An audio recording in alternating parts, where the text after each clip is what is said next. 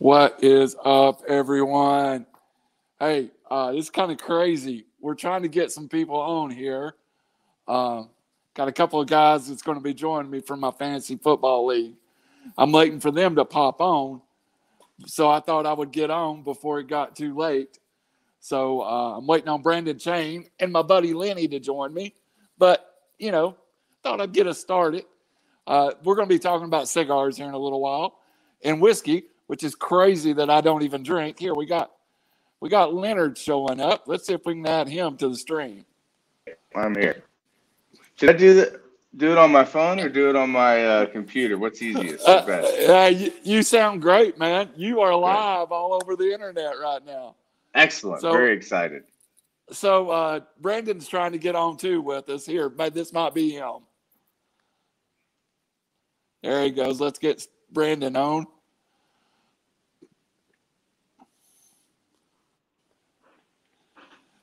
Jane, uh, it, it, it's going slow, Leonard. I got you. What's up, uh, Brandon? Sorry, a little technical. hey, it's okay, man. Hey, if we got if we got Robbie and Raj through their first broadcast, we'll get you through it uh, too. Oh so, yeah, yeah. Looking forward so, to it.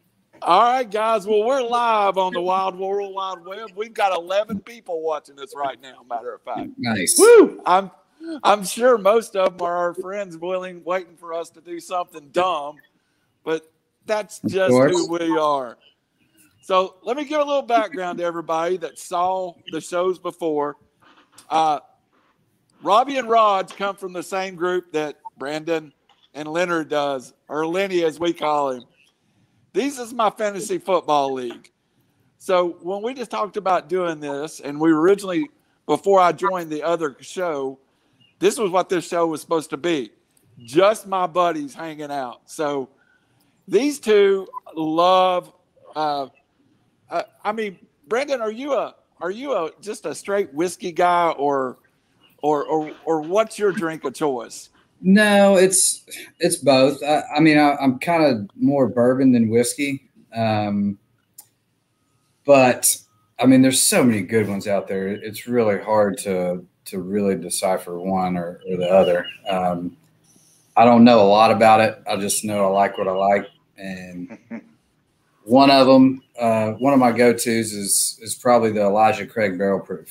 Um, really, if you can get it for the money, it is it's fantastic. It's, uh, it's a 12 year um, made by Heaven Hill, and it's they do three releases a year. Um, usually there's an A, B, and C release, and uh, it's a little higher proof. I, I tend to like my bourbon around 105 to the 130 range, somewhere in there.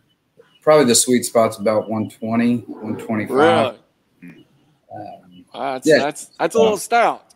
Yeah, it's it's stout, but it you know you sip it, and I like to try the the full flavor neat first, and then add a little water uh, or put it on a rock. So, so yeah. I really, I, I mean, I'm a non-drinker, but I'm intrigued by this because it's like it has caught fire. Uh, especially, it went like a few years ago. We just had like Jack Green, Jack Black, and just you know Maker's Mark, and now Lenny, when you go to a liquor store, there's barrel proof. There is uh, your liquor store can be picking barrels. Um, it, it's definitely become a little bit of a, a subculture on on its own, you know, and, and, like you said, it has caught fire. Uh, and you know, if you're, you know, 27 to 35 uh, Southern guy, you probably have gotten a little bit of the bourbon uh, virus, so to speak, uh, and you know, in terms of collecting, sampling, trying new ones. Um, um, I'm not sure why it's all kind of uh, came to a head in the last couple of years, but it's definitely a popular thing to be into, uh, and you can see that all across restaurants and bars across the uh, South now. You know that everybody's got a decent bottle of something. You know, no longer is it just yeah we got Jack and Makers and you know the regular kind of stuff. Now everybody's got some kind of unique pour and. Um, even you find more and more places that'll do a single rock for you uh, instead of just you know cubed ice, which is nice for uh, people like me who don't like it as hot as Brandon, uh, but still don't want to watery down slushy. So, so both of you, you both of you guys kind of grew up in that area over around Manchester, Winchester, Lynchburg, and, and there's um, as you can see, we got a comment. I was gonna I was gonna get to this later, but since it's come up, have either of you tried Uncle Nearest yet? I have not had that. All right. Well, it's an interesting story if you haven't haven't seen it. Uh, it's I've, a, I've read the story. Yeah, go ahead. Yeah, it's just intriguing to me that that now it seems like it's like one of the hotter brands out there. Um, yeah. I've heard of it and I've seen it in the store, but I've never uh, never sampled it. Same here. Um, I don't know. I feel like once you reach 30, you got like two directions you can go. You can either like start smoking meats or you go to like bourbon. uh, I figured I'd choose bourbon, you know. So. Yeah, uh, absolutely. We were supposed to have Clay here and he got his day mixed up. And Clay's kind of our cigar yeah. guy. So we'll stay on bourbon today. And, and as strange as it is, considering I'm a non drinker, I'm intrigued by bourbon. And um, I noticed the other day that y'all were talking about, and I want to ask you about this Buffalo Trace that's putting out so many different bourbons. So start with start there and tell me what Buffalo Trace is and why it seems to be so hot in the liquor community. Uh, well, you know, Buffalo Trace is uh, uh, a really popular um, bourbon right now, and they have a, a whole bunch of other ones um, off of that brand uh, and correct me if I'm wrong here, but the vast majority are, are wheated bourbons. Is that not correct, Brandon? It is.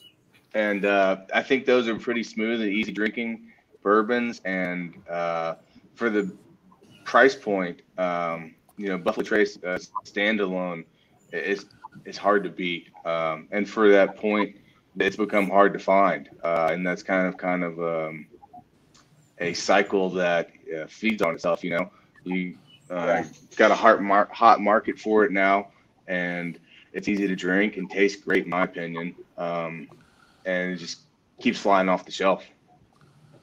Well, and you, you've got the, the Buffalo Trace collection, um, which is allocated once a year. Uh, they're impossible to find now. Um, used to be able to, you know, find one or two here and there, but now, if you don't know somebody or win a lottery pick, it's almost impossible to forget find. about it. Yeah, um, and you know the second you know, secondary market price on those things. I mean, you're paying upwards of three thousand dollars for William El LaRue and you know the Eagle Rare 17. I mean, it's it's outrageous. You know, when you MSRP on them, 120 bucks, 150 right. bucks. Yeah, right. So, so do you have do you both have a like okay i'll spend this much but i won't go past this price? Or do you just keep i hmm. mean do you do you just keep looking at your local bourbon i drank before i get yeah. Or do you just keep looking at your local liquor store until you find it?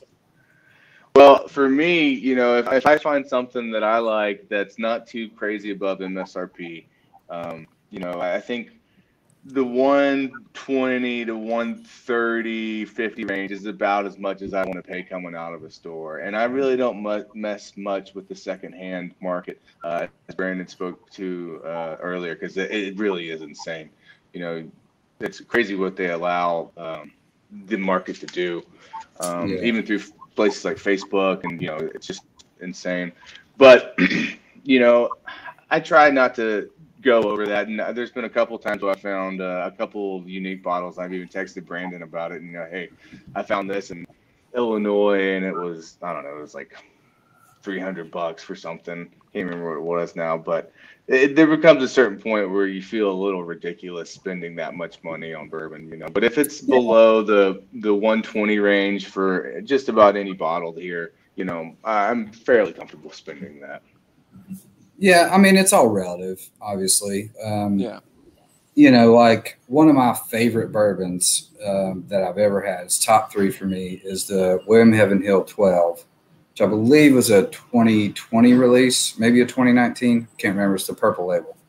Um, fantastic. You could only get it at the distillery. Um, my wife happened to be traveling. She she picked it up for me. Um, but you know they're flipping it on secondary market for you know eight nine hundred bucks.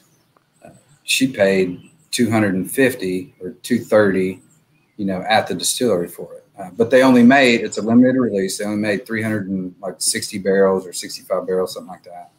So I mean, they'll never have that batch again. So there's a point there where you're like, eh, you know, do you pull the trigger to have have once, you know, once in a lifetime kind of right deal for that batch? Um, but you know, it, it's all what, in what you like, is my opinion, and and what you're, you know, things are only worth what you're willing to pay. Uh, right. You know, if you really like something, you know, get it. Who cares?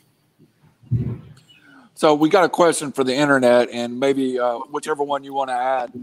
Someone, uh, uh, Greg from Knoxville, uh, is asking, "Do you ever take a blended whiskey?" And I know blended whiskey is generally when a distillery will take three or four batches and blend it together. It, are you pro blended whiskey? Because it, to me, it seems like it's not the true taste of a batch. It's you take three different batches and get a taste out of it. I think people probably would be more surprised that this happens uh, more frequently than they realize. And um, to me, as long as the taste profile you enjoy, uh, you know, I think you really shouldn't split hairs over it. You know, um, I, I, think it happens uh, pretty frequently. And you know, I actually have a little uh, what I call an infinity bottle where I take, you know, when I pour a drink, I might pour half a shot into this infinity bottle, and it's kind of a collection of right. all my whiskeys. And I had some of that last night, and I was I was pretty uh, pretty uh, tickled by it, to be honest. Uh, I enjoyed it. So I, I, think it happens more frequently than people realize. And you know, from my opinion, as long as you enjoy it, then you shouldn't split hairs over it. Yeah, no, I totally agree. Um, I, I've got a version of Poor Man's Pappy, uh, which is a blended Weller 12. Uh, I think one part Weller 12, two parts uh, Antique 107. Uh, let it marinate for two, three weeks, and it's it's pretty tasty. So I, am not opposed to blended whiskeys. Uh, like Lenny said, it's it's all about your palate and what you like. Uh, don't be too quick to judge uh, on the blended whiskey. Okay, so so if a mash bill has more than fifty percent wheat in it, it gets into a bourbon, correct? So explain to us that don't understand this world when they're talking about 50% wheat or not 50% wheat, what does that do to the taste of the uh, of the liquor? Because it's definitely a difference between sure. different different I mean it's brown liquor, but you definitely have some names that are used there according to the mash bill, correct? Yep, that's true. Uh, and Brandon could probably speak to this more uh, technically than I could. Uh, but you know, you basically wheat versus rye. Uh, in my opinion, and I don't have claim to have the most refined palate, but I find that the wheated whiskeys typically have a, a smoother and softer uh, nature to them. Uh, rye seem to have a little bit more hmm, crisp and distinguished profile, in my opinion. Um, yeah. So yeah, definitely um, the wheated bourbons tend to be a lot smoother, um, not quite as complex. Rye, you get quite a bit more spice, uh, even though they're not necessarily higher proof. You'll get a lot more kind of spicy flavor to them, and uh, just seem more complex. So typically, when I order an old fashioned or something of that nature, which is actually a little bit of a sweeter drink, I usually order it with a rye uh, to offset that sweetness. Uh, okay. So you still get some of that complexity. If, if you do it with a wheated bourbon, sometimes it gets a little too sweet. Um, for me, uh, again, you know, to each their own. But yeah, that's my two cents. I, I don't know a whole lot about it, but so no, I, I, agree with that. I find that you know a sweetness and an overwhelming sweetness profile on a bourbon uh, is one of the things that I uh, dislike the most. Um, yeah, it just uh, doesn't fit my nature. And you know, with an old fashioned like that, sometimes it's just like, wow, this is just, it's like uh, not far cry from like a, a spiked sweet tea. You know, it's just so sugary yeah. and sweet. It's just too much. Yeah, it's like a hand grenade in New Orleans. You just yeah got three sips of it, and your stomach starts hurting. So there's definitely a level that you use for mix, and a level that you use for um, sipping whiskey. Which ones do you prefer, or is it according to your mood? Hey, I feel like an old fashioned tonight, or I really want some kind of just straight up sipping whiskey. Well, for me, I I don't stray too far from uh, just a, a, single rock and you know about a solid two inch pour. Uh, I do enjoy some old fashions and uh, you know um, you know the variety of uh, good mixed drinks that you can make, um, but I don't stray too far from just the the straight and normal. I'm with you, um, hundred percent. Uh, I'll if we're having a big gathering and stuff, try to tend to the crowd usually make some old fashions or something like that for people, um, and I'll have one or two. I, I, tend to just like the the actual body and flavor of, of the natural bourbon or, or whiskey. Um, yeah. Like I said, the rock. Um, I like to taste it out of a Glencairn first, especially if it's the first time I tried it. Right. Which is nobody knows one of these little little guys. Yeah. Um, it you know, it really does. It's kind of it's kind of like why you drink wine out of a wine glass. It, you know, it helps with the nose and all that. You know, other stuff, which I'm terrible at, by the way. it's it's it, it, it's really hard to become uh, good at that and distinguish yeah, you know I mean, individual notes and flavors. Last night I was having one. It was a um, it had some really strong coffee and uh, not coffee, excuse me, caramel and toffee notes, and right. and it was just like it popped out to me because I, I struggle with uh, identifying, you know, what I'm what I'm yeah. noticing in in these uh, different bourbons, and this one was just like, whoa, okay, now I see. Yeah. Uh, go ahead, go. go ahead, Brandon. No, I was just at like the the William uh, Heaven Hill Twelve I was talking about earlier. That was one of the first bourbons I was able to actually taste something other than you know a little heat and and just the the ethanol, but it was uh, I mean, it's a hundred. Got it right here. Show us the bottle. 134 proof. Wow. Um, but it tastes like a peanut butter sandwich almost. Like, mm-hmm. and it, it's almost to like a just super nutty and chewy almost. Like, if that makes sense, Lenny, you know what I'm talking about. Yeah. Like, you'll get some bourbons that are super thin and they finish really bad. Yeah. Like they start out great and it's like, oh, this is gonna be good, and then you swallow and it's like it's just gone immediately. Mm-hmm. Well, this just lingers and it's almost like chewy. It's like an oily kind of chewy, like just lasts and, and keeps going. Um, and you really catch that peanut butter nutty flavor at the tail end of it, which is you know fantastic finish. Which you know why why it's one of my favorite bourbons. Brandon, do you uh do you ever mix you know, if you're drinking on one uh, that night, do you try to stay with it that whole night, or did you? Uh... Oh, absolutely not. Oh yeah. I'm Yeah. Oh, okay. Sure. Well, and typically, aside from you know something like this, I don't drink the good stuff um, unless I have someone to drink it with. Yeah, you know? for sure. I'm all about sharing and and getting other people's opinions and experiences on it. So I mean, I don't want to sit there and drink all my good stuff alone and tell somebody about it, you know. So.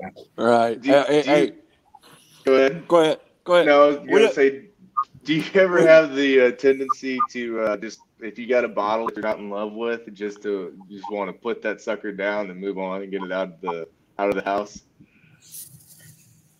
Yeah, that usually becomes uh, old fashioned for the crowd. Fair enough. I, ironically, that that is going to it's going to lead to my next question. Is you know, I, and I really mean this. When we go, we we all spend a weekend together once a year, and um, you know, I've made it no secret I don't drink because of reasons. But when you when you guys are drinking, I want to smell everything that you all are drinking. Yeah. Because I just find it unique the smell that can come out like of basically the same mix of chemicals made differently. So you said you're not great at nosing, but do you ever find one that you just, hey, I like the way this smells? Like I can tell you right now, I love the way Maker Mark smells. Ever since I even before I quit drinking, I love it. Just smells. It smells like what whiskey should be. Yeah, that that's interesting. You say that. Uh, Maker Mark definitely has a, a pronounced um, flavor and smell to it, in my opinion. Uh, and it's one of the reasons it's not my favorite. So it's interesting to hear you say that. That's right. you, one of the reasons you like it. But yeah, there's a couple uh, that I've got. You know, I've got an Old Forester up here that I really like the way uh, you know it smells. And then it, I think one of the things that people don't do enough is uh, smell it with your mouth open too. Uh, I think that's one of the better ways to get a full right. flavor profile on it. No, I agree. Um, again, I'm not I'm not that great at them. Uh, I tend to to steer towards the kind of chocolate, um, nuttier smells uh, for me, which may smell better, but it's all about flavor and taste to me. Um, really, more on the palate than than the nose. I can typically get by the nose pretty quickly um, with no problem. So.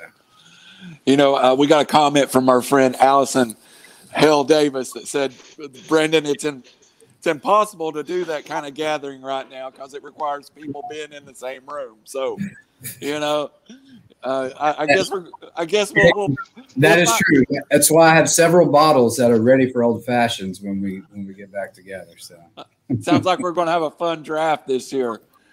So uh, I don't know if y'all have watched our uh, the other show I'm on, the other angle with Philip Chaplin, but Chappie mm-hmm. drinks bourbon the whole drinks the whole time, so he's intrigued by this. So I'm going to ask just a, the dumbest question I can ask either one of you. So Chappie always says, you know, drink the good stuff. I enjoy the good stuff. If you're building like a tailgate bar, do you invest or do you just go get a couple of bottles of Jacks and you know, because here at the house, I've got a couple of bottles. You come over to my house and you say, Hey, you got something to drink? I'll say, Yeah, you want a Coke and whiskey?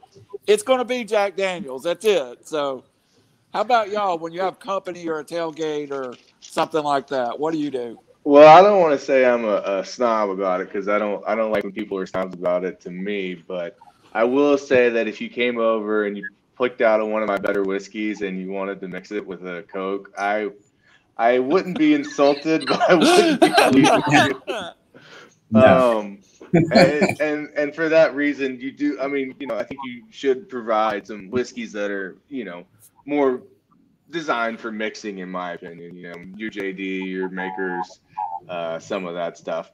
This other stuff, I think, I don't want to say you're wasting it, but you're not getting the full your your full uh, tickets worth, in my opinion. You know, you're missing out on some of the finer aspects of it if you don't you know enjoy it neat or with some uh, little water to open it up or with a little ice you know um, that's well that, i think it's you know it's all about the people you're around too you know some people just enjoy a good jack and coke robbie davis yep. and then there's some people that that enjoy good bourbon so i think you keep a little bit of each on hand um, tailgates, parties. I, I, definitely don't mind sharing. Like I said, I, would rather share and, and drink good bourbon with people that appreciate it and yeah. and like it. But no, I'm not going to let Robbie mix uh, my William Heaven Hill 12 with some Coke. Yeah. Even if he does a rap song. But even if he definitely not then. All right, all right. A question then uh, for both of you. You know, we've been on some social settings where everyone starts out on a nice bourbon, but you know, as the night goes on, you know, it may deteriorate. Do you, if you're having a night where it's just, hey, I'm going to catch a little buzz and I'm going to hang out with my boys at the lake, do you start with a nice bourbon and finish with just maybe a house blend, or once you start nice, you have to stay nice? Well, you know, uh, for me, I uh, I don't try. You know, I'm 36 now. I don't ever try to mix any liquors or any other beverages. I mean, sometimes I'll have a couple beers and then switch to bourbon, but that's rare and rare. Now I'm more of a, if I'm going to get on the bourbon train, I'm staying on it till we get off, uh, wherever that is. And Yeah. in terms of uh, you know mixing, you know, if I was gonna have a makers, uh, you know, on the lake, and then switch to some good stuff la- at, later tonight, I'm not sure I would want to go too high end on that later switch, just because I would lose some of the um, Yeah. some of the notes and some of the the tasting profile, just because you've you've been drinking all day. You know, I'd I'd rather enjoy that for when uh, uh, a fresh start, so to speak. Yeah, I agree. I mean, I, I like, you know, some of the good stuff. If we're, we're in for a long haul drinking, I, I'm going to drink some of the good stuff, you know, first couple rounds, and then definitely try and mix in some water uh, in between because some of the higher proofs I like to drink will catch up pretty quickly. So, yeah, but I, I like to stay on on the train once once you get on it. So this is a great question from my friend Rick here in Chattanooga. He wants to know Do you find different whiskeys give you a different kind of buzz? That's Yeah, how- interesting. That's an interesting question. Uh, you know, I don't think I, I I think there's different kind of buzz between you know a wine and a whiskey and a beer. Uh, Sure. But I'm not sure I'm at the point where I can delineate uh, between different types of whiskey buzzes at this point. No, I'm not no. sure if I want to either. I know you get there quicker with the higher proof. Like I said, that's why you, you mix in the water um, in between uh, for sure. But yeah, as far as you got a, a whiskey bourbon buzz or a, a wine buzz or, or a beer buzz, I think you can definitely delineate between those. So uh, you started it early, Brandon. Let's let's let's get into what you really like. You said you what what is your top three, and then Lenny, same question to you. What what are if it's not three, what are your five go tos? Just give us a give us a sample of what what's going on at the chain house right now. So top three right now, um, obviously the the William uh, Heavy 12. Um, I've got the 2019 George T. Stagg, which is fantastic, and then I'd have to say um, the Whistle Pig Black Prince. Uh, it's probably my. So I've never three. had any of that whistle pig. Is it pretty good? So I'm not a huge Whistle Pig fan. Neither Um, am I, to be honest with you. Which uh, Uh, I really some of the lower stuff. I, I, well, I'll say lower, lower years, I guess. Mhm. Um, like the the ten and the twelve. The twelve actually okay. Yeah, my dog just scared the crap out of me. Sorry. somebody's broken in on you, Lenny. yeah, Yeah, it's my mom. I thought we had thought we had a drive by. scared me. Um, Uh, go ahead, Brent. but the uh, the Whistle Pig twelve is really good. The fifteen, I believe, I, I feel is overpriced. But that Black Prince, uh, if you can find it, I think original MSRP might have been like three ninety nine or four ninety nine, um, but it's it's upwards of six and seven hundred dollars now. Um, but it's fantastic. Again, it's a higher proof. I, I don't know why. I I- just feel like on some of those really good ones, even though they're higher proof, they drink more like a 110 or you know something of that proof because they've got so much flavor. It, it takes away the heat. Um, but yeah, I mean that's you know my favorite. Obviously, I can't afford to to drink those daily or you know uh, anything of that nature. But uh, yeah, it's kind of where I'm at. Uh, I've got three that are kind of you know middle tier that I think uh, I've really enjoyed in the last bit. Um, New Riff, uh, not much of a secret anymore, but New Riff is making some great bourbons uh, for a great price point too, in my opinion. Uh, and then there's a couple that are out outside of the traditional uh, bourbon areas. The uh, Smoke Wagon Unfiltered out of Las Vegas is top notch. Uh, really like that. I haven't tried any of their other selections yet, but I've been really pleased with that. And then um, Campfire out of uh, Park City, Utah. Uh, they make a, a good selection out there uh, that I've enjoyed too. And these are all in, I say they're mid tier. You know that that unfiltered, I believe, was 80, and the Campfire I think was around there too. But that new riff is a very affordable bottle. Uh, you find it, you know, MSRP for around 40, 45 here in Middle Tennessee. Yeah. And then uh, another one that I've I really like uh, Widow Jane uh, too. That's been one that's I think I paid 110 for that, but that's a good one too. Um, which, so which kind of, uh, say what? Which year? To be honest with you, Brandon, I have to go look. I don't know off the top of my head. The white label 10 year? It is, yeah, it's the white label. Yeah. So that that's my personal favorite out of the Widow Jane selection. That's why I was mm-hmm. asking. I've had the, I think they make a 14 maybe, or and I know they make a 12 as well. But for the price point, I, I think you get a little better flavor out of the 10 personally. But um, no, I agree with you.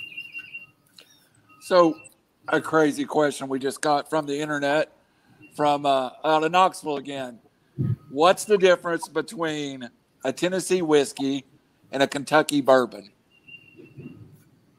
So, uh, you know, you're really getting into some uh, the weeds with that. You know, it's really about nomenclature more. Uh, really, you know, and you know they say that you're not supposed to call anything um, that comes out of Kentucky uh, anything other than a bourbon, and should be labeled as such. Um, but yeah, I think that's kind of uh, a little bit, you know, at that point. Yeah. Yeah, exactly. Uh, Splitting hairs. I mean, you're gonna have hardcore whiskey people that say, you know, Tennessee whiskey is this, this, this. Again, I go back to, you know, you drink what you like, uh, call it what you want. Bourbon whiskey tastes tastes pretty good. So. Agreed. enough that you uh, both have learned a little bit about it over time.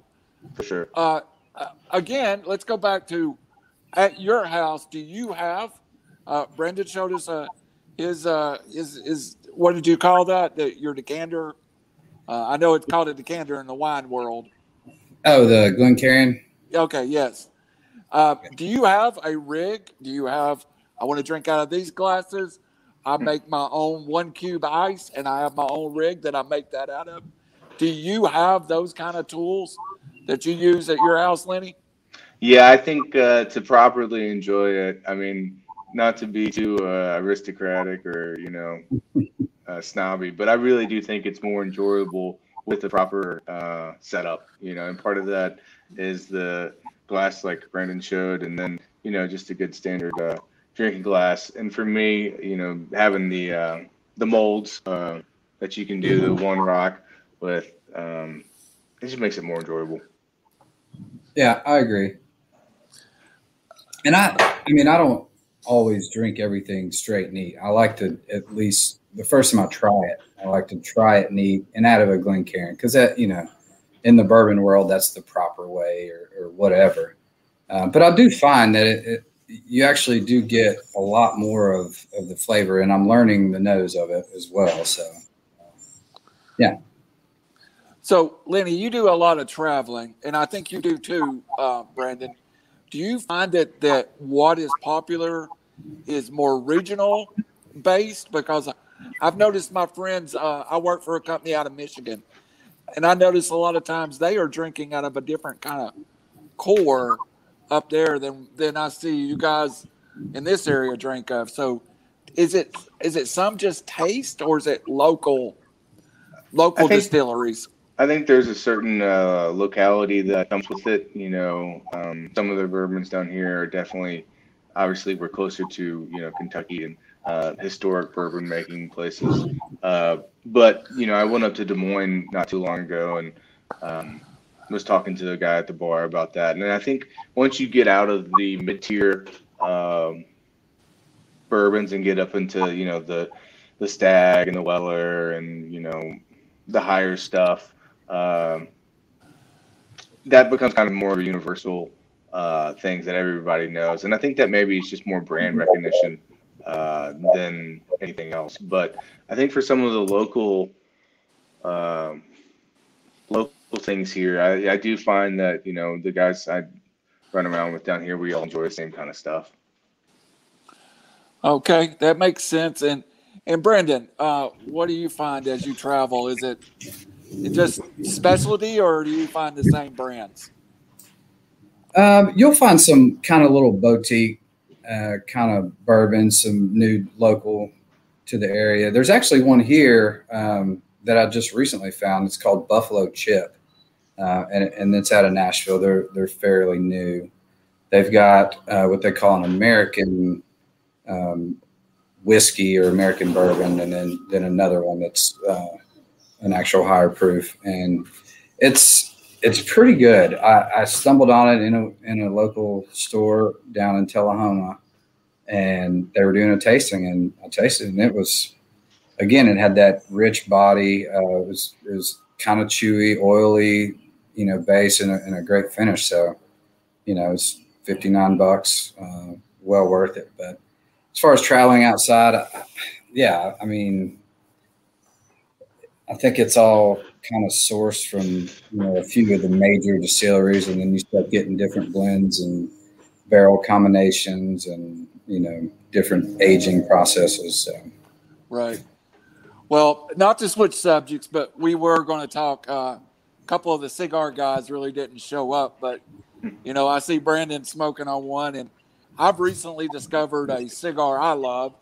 Um, so, do you? Uh, let's tie it to the bourbon. Do you like a cigar when you when you drink bourbon, or is the cigar usually a thing unto itself for you? So I definitely enjoy it most um, with a really good glass of bourbon. Okay. That's that's kind of my my thing. Like on a weekend or something of that nature, you sit out on the back porch, have a good glass of bourbon, or hanging with friends, something like that. Good glass of bourbon, a good cigar, kind of like this. Just that's why smoking a cigar, drinking a right. good glass of bourbon. Yeah. Just the camaraderie and uh, yeah. But I do. I'm a big golfer, obviously, so um, I, I enjoy a cigar on the golf course as well. Nice, nice. I've I found a brand called American Rebel, which is maybe the most mild cigar that you've ever had, but it's a really easy smoke. You know, uh, I remember at the draft this year, Raj gave me a Rocky Patel, and for two days I was coughing afterwards. So when I, being a non-smoker, and you know, it's once a week I have a cigar. I like something that's not so harsh, and I know Lenny, you don't smoke a lot of cigars, but when you do, what do you look for? You know, I look for uh, kind of just a smooth, easy smoking uh, cigar, and it, it is rare when I smoke one. You know, I'm talking rare as in maybe two a year, um, maybe more than that, maybe three or four a year. I, every every time. Every time you win the fantasy football championship. Well, it's becoming more frequently, you know. yeah, yeah. yeah. But I look for something that's that's uh, pretty smooth smoking. Uh, and again, I don't have. I'm ignorant in the cigar world, so I don't have a very refined palate about that. But um, I try not to. If it feels like it's you know tearing up my lungs, it's not going to be uh, a fan favorite. Right. But but I enjoy them, and you know, like if then I go out and play golf, even rarer than I smoke a cigar. But it's definitely one of those things that uh, there's certain activities that it just pairs well with naturally, you know. Yeah, I, and I I find after I have like a real satisfying meal, like if I'm on a trip or something, and I and I, I have a great meal, a, a, good cigar to finish it off is really nice. Brandon, yeah, do you, do like you have? But um, do I? Sorry. Do you have a brand that in particular you like, or? Um, again, cigars are, are like the bourbon world. Um, again, I'm I'm new to them. Um, just I smoke what I like. I've found that the Connecticut's are kind of the lighter uh, version, I guess, uh, of a cigar. They're a lot easier smoking. Um, my first kind of few cigars that I got into were the Rocky Patels. Um, you know, you could find some of those that, that were really smooth, uh, right. easy, easy smoking. But you know, it's like. They've got different uh, levels of you know uh, complexity and you know how I guess thick it is, for lack of a better word. Um, you know, of the of the cigar. Uh, I've really gotten into this.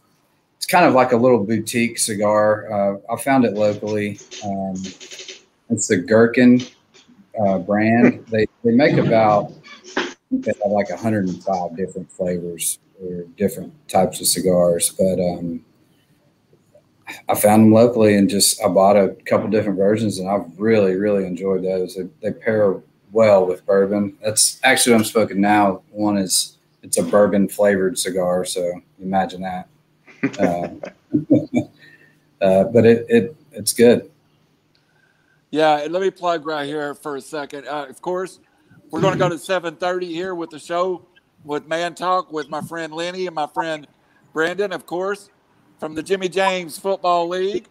Um, and then tonight, three hours sports will be here at eight o'clock with that I, I really consider a bourbon expert, and he he's always talking about uh, you know he's quite extensive with his collection and stuff.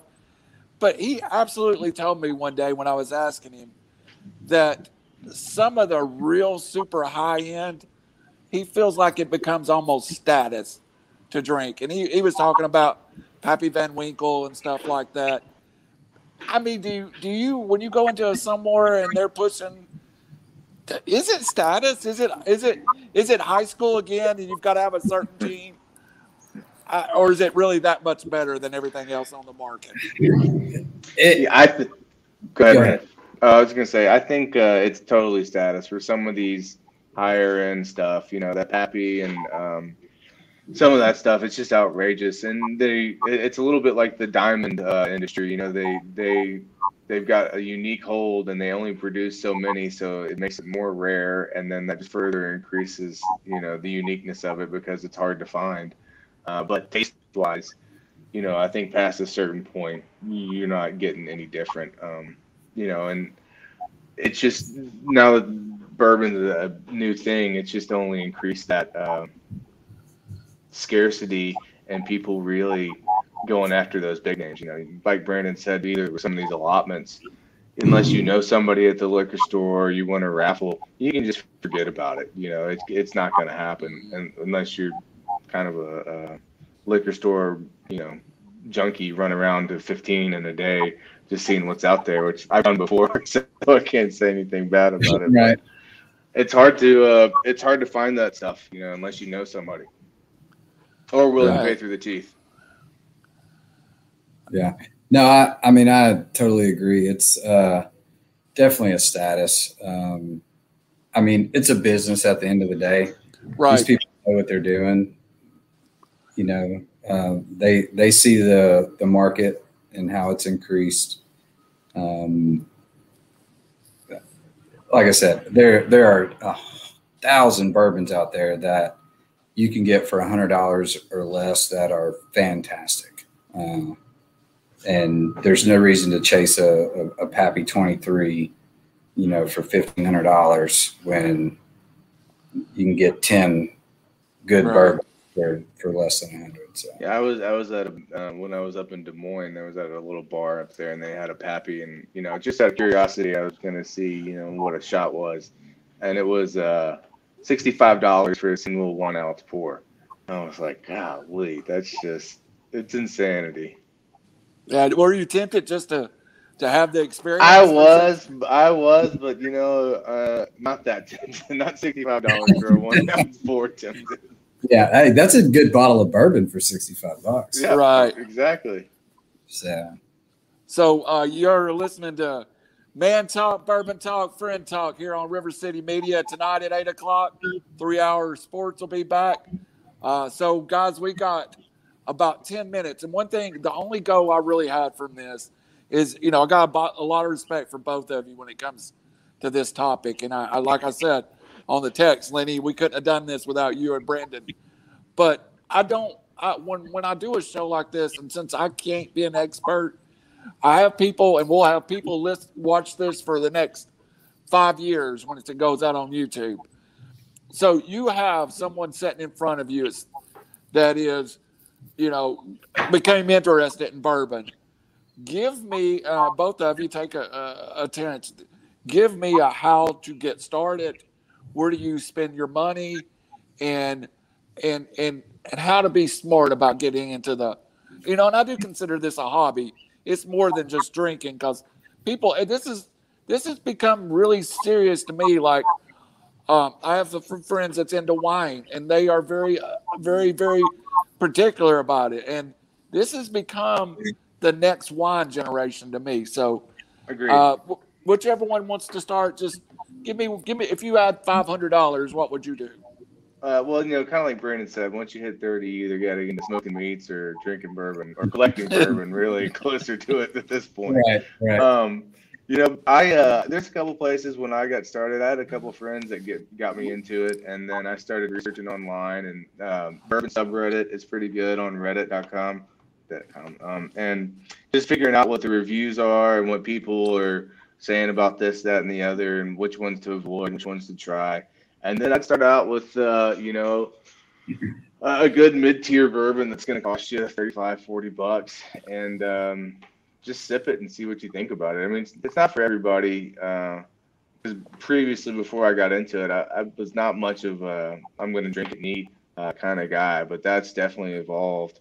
Um, but for you know, if you had started out with a couple hundred bucks, uh, I would go with definitely that Old Forester. Uh, I'm just looking at my collection right now. Some of the Russell's Reserve is great for the price point.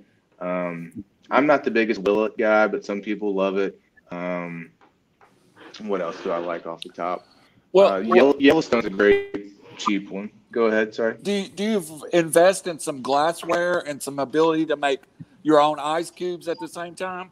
Yeah, I think that would be a, a and it's pretty cheap these days. You can get the set off Amazon, uh, you know, for 15 bucks, you know, and that includes uh, the cubes and everything. And it'll enhance your experience exponentially, in my opinion. All right, Yeah. Brandon. Totally agree. Um, you know, one of the things to start out on if if you're looking to go that route, obviously, most people probably drinking bourbon start out with uh, Jack and Coke uh, and kind of go from there. But if you're looking to do something on the rocks, which is kind of I think where we all started, uh, you obviously don't want to go straight into the to the neat because it, it just tastes like straight alcohol initially. Um, I think a Buffalo Trace, just the straight Buffalo Trace brand, uh, 25, 30 bucks uh, is, a, is a solid buy. It's a good wheated bourbon that's, um, you know, going to kind of ease you into it. It's not a high proof. Um, again, Elijah Craig, uh, just the, the normal Elijah Craig small batch uh, is another good one. Um, but there, uh, there's so many of them. Like you said, the Russells, uh, Yellowstone, it's also uh, also really good. Um, trying to think off the top of my head, anything else? Um, possibly, uh, if you can find it, an Eagle Rare. Uh, Eagle Rare. It's a ten year old bourbon, uh, and it usually if it's on the shelf, you can get it 30, 40 bucks, and Right. it's it's fantastic. It's another good entry uh, entry bourbon. So you, you bring up a good point that I didn't want to get out of here without discussing. You know, we all know that they put it into barrels, and these barrels are charred, and the the color passes into the barrel. What is the big deal about aging? As a novice, I hear seven years, ten years, fifteen years. Is it the chemical reaction that it's having with the wood? The longer it ages, the better it gets. I think uh, there's definitely a sweet spot, in my opinion. You know, something from nine, I mean, seven to, I don't know, seven to twelve is about the per the good spot for me.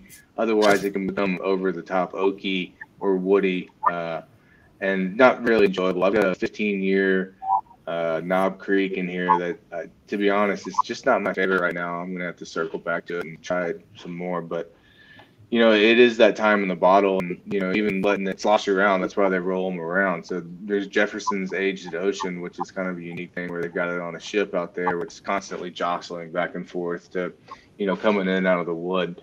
But for me, that sweet spot is you know seven to ten years or so. How about I you, agree. Brendan? I agree. Although the New Riff is a, is about a I think three year eight month. That's true. Um, Yeah. So you're starting to find a lot more of these blends that are that are stepping up right with that aging process. Um, I I enjoy kind of like Lenny around that 12 year mark is is a really good sweet spot. Uh, again, you start getting in the 15 to to 20 years, it's going to be super oaky and, and overbearing is the forefront of it. Um, not that it's not smooth and really good. I've got a an Elijah Craig 18 that is fantastic, but again, you know, it, it's it's an acquired taste for that kind of oaky forefront. Okay, yo, you you got me where I, I was going to save this till the next show, and y'all we'll do this about once a month. We may get into some different subjects, but I love talking about this. Um, we discussed, or we had a group text going about the Jeffersons. What? It, I was intrigued by. Does the salt air not do something to it? Also, would that not cause the wood to expand or contract differently? You know, it's a valid point. I hadn't considered that uh, aspect of it, uh, and I don't know to be honest. Um, but I do know that, and you know, I it's a little bit of a gimmick in my opinion, kind of. Okay. But I think it's also a cool thing to separate yourself, and I'm sure they're not the only ones do it, but you know, they're probably the most successful at it. But I do think it's it's one of my favorite um, bourbons that I have right now at my house. But you know, it's just that constant motion of uh, the wood and uh, the bourbon coming in and out of it. I agree. I think it's more of a niche um, kind of deal. Uh, separate them, something different, um, yep. marketing ploy. But again, I, I do believe that you know the constant motion does help with somewhat with the flavor and the smoothness of it, maybe. Yep. Um, but I, as far as the uh, the salt, no clue, man. that, sounds like I'm gonna be googling that one tonight. Yeah, that All right. feels too too scientific, above my pay grade. Hey. All right, one more question, guys, and we're out of time. And this time, God, this went by fast. And I know Lenny keeps looking. Cigar, man. Hey, uh, man, it's uh, it goes so fast. It's like I'll be sitting by myself. Uh, well, you can join us at nine, eight o'clock too, and stay with us. Um, so have you tried any of the rapid aging stuff? Because hmm. I, have read I've read mixed reviews. I watch the show Moonshiners on TV. I see, oh, we can throw a young, uh, uh, oak chunk in there for six weeks if it's charred right and get the same taste as a seven year barrel. So my friend in Knoxville, who I call my my liquor expert, and I asked him about it. He said it was absolutely trash. So, have y'all had the experiences with this stuff? So my brother did that, and his uh, his experience echoes his friends, and he said it was absolute trash. He said it was just terrible. So I've it, never it, tried it. It, it yeah, there there's there is a science behind this, and and the people know what they're doing that actually do it. That's why the bourbon rush and, and the craze for these, you know, aged. It, it it's takes it's a process. I mean, it takes time. You you can't rush it and and pull out a rabbit out of the hat. You know, right. So, so that went fast. We got time for a couple another question here. So before we get off there. The new rage uh, that's going on also is bourbon tours. Have you guys took any of the tours or been to any of the distilleries? Uh, I know Chris, our friend, just went to Maker's Mark and it looked like a great. I mean, I want to go. Uh, Lenny, have you done any of that? I have. I've done that. Uh, it's been a couple years. Uh, we went up there and did some of that. Um, obviously, last year it was a little bit of a one-off. I'm not sure what you could get in and see the at the different places, but uh, I've enjoyed it, and it's a fun if you get you know a crew of people together, it can be kind of a fun little weekend thing to do to go around and see uh, the different places uh, up there on the Bourbon Trail. I, I have not been on the Bourbon Trail in Kentucky. Um, just hadn't made it that way yet. My wife's been a couple times through work, and like I said, she's picked up a few bottles for me at the distilleries. But uh, Jack Daniels is the last last bourbon tour I've been on, and um, actually a Squire there, but uh, again, it's not my favorite juice. So, so I've actually never done that one, so it's a little bit of a shame yeah, well, for that. Living living right there, I've done it probably a hundred times. So, had a lot of friends that still work there. Oh wow! So you you kind of grew up over there too, didn't you, Lenny? Or yeah. Well, sorry. Or, no, I mean, uh, I'm from uh, Nashville, but um, okay. my cousin is down there. Is, is uh, down there from Estill, and I spent a lot of time uh, down there in Estill uh, in Franklin County as a kid, and um, went to school nearby in Chattanooga, and then just had friends down there. So I've been in and out for my whole life. And Brendan, you are from the that region, correct? You're right. I mean, Yeah, the front. From Springs, uh, yeah, Franklin County. Um, like I said, I've been on that tour about a hundred times. So, That's cool, Yeah, man. Uh, so next year, when it comes draft day, I have to ask this question: What are you bringing to the draft? And can I bring you something extra, Lenny? Because I'm damn tired of you winning the league. I told You y'all not to cuss, and then I did. You may.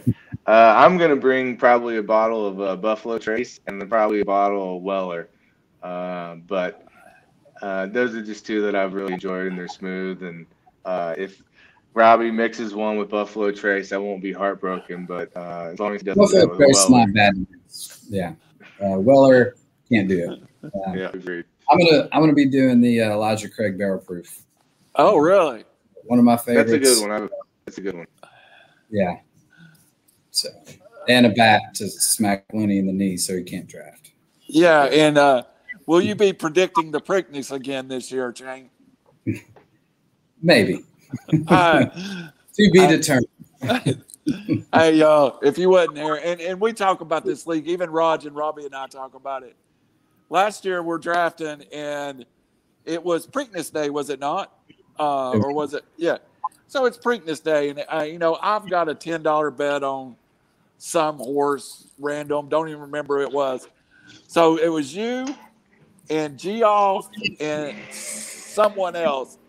Uh, When- Dave Dix. Yeah, went all in on a horse and had no knowledge.